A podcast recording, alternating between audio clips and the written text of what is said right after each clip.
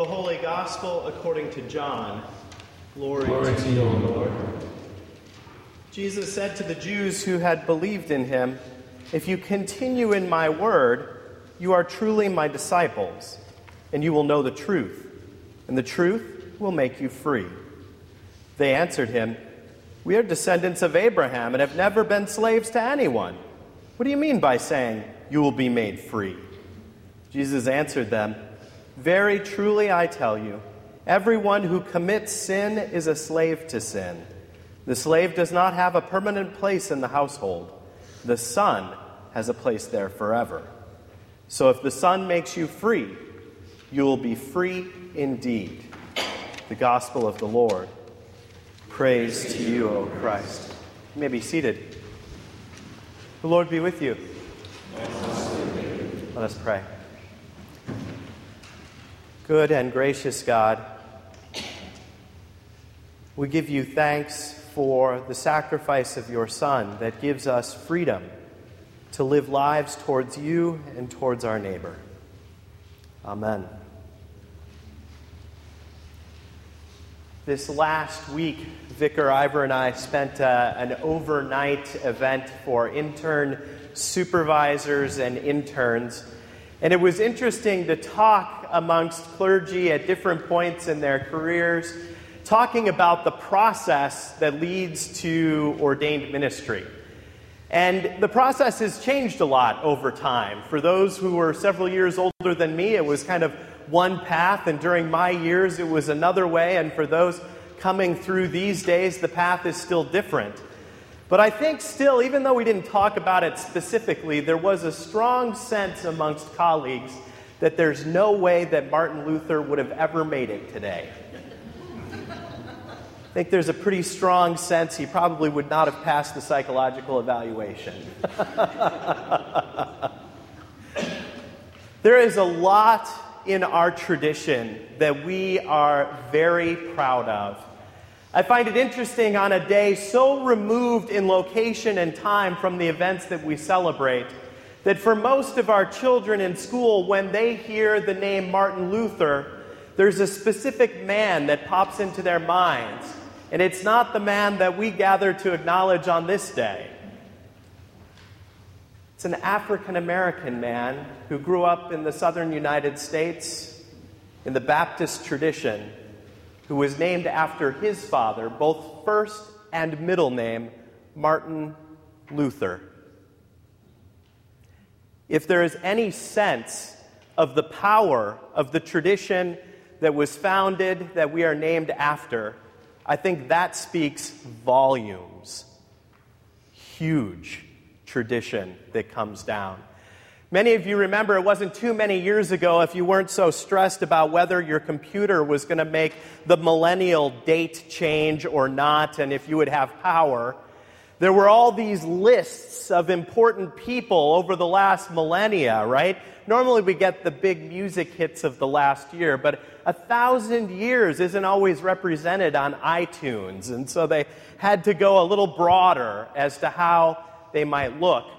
And when they looked at the most influential historical figures of the last thousand years, Luther was usually in the top two or three, and on some lists, the top one. That's nice. We have new signs now that say Lutheran. But what does that mean for us today as we gather in this space? It does mean that at times there will be a nod to our ethnic traditions, perhaps. As you've seen in the postcards that went out, we hope you brought your polka shoes for the event following the second service. But there is far more to it. There is a question of the way in which we live our lives. Do we live our lives in a sense of being bound, a sense of being captive? In the gospel text that we have for today, we hear about people being enslaved to sin. And people were talking to Jesus, leaders in the community, they're saying, We've never been slaves to anyone. Except there was that whole stint in Egypt, but we're, we're not trying to focus on that. We're trying to move past. But definitely a people who would have understood what it meant to be bound, to be enslaved, to not have freedom, to be about the things that God had called them to be about as a people until they were rescued. Now, as we gather in this place, we're mindful of our tradition of 500 years, of 60 years. As Lutherans, we often mark this time in hymnals, right? We have the cranberry one now, not to be confused with the red one that we had a generation ago. But most of us still remember the green hymnal not too many years back, and we would gather and we would gather in worship and share together the words of confession, the brief order for confession. And we would begin with the words that we confess that we are in bondage to sin and cannot free ourselves. I remember when I was on CPE, kind of chaplaincy training in a hospital setting. I was the only Lutheran in the group, but there were some others that I knew had grown up in our tradition, and they said, Are you still using that bondage language? They'd be glad to know that in the new hymnal it appears to have been jettisoned. But it is strong language. Because if we give up the idea that we have been bound or enslaved, if we say, well, this is something we can navigate on our own, all of our flaws and failings and shortcomings, the brokenness of the human condition, we can take care of it ourselves. What does that say to God, who made the ultimate sacrifice on our behalf? No, it's okay. We'll walk it off. We're good. It doesn't say that we respect the gift that has been given. I think that's challenging because we get up every day, we see the news, and often it's horrible, and we walk out the door saying, Well, I'm not the people I saw on the news. I must be in the top half at least. I'm pretty good. But when we go to bed at night, are we laying awake thinking of how perfect we were that day? Or are we often thinking of the things that we didn't do right, the things that we messed up, the ways in which we hurt others accidentally or sometimes even intentionally. I think one of the things that is even hardest is when we think of all the things that we should have done and did not do because we were afraid or tired.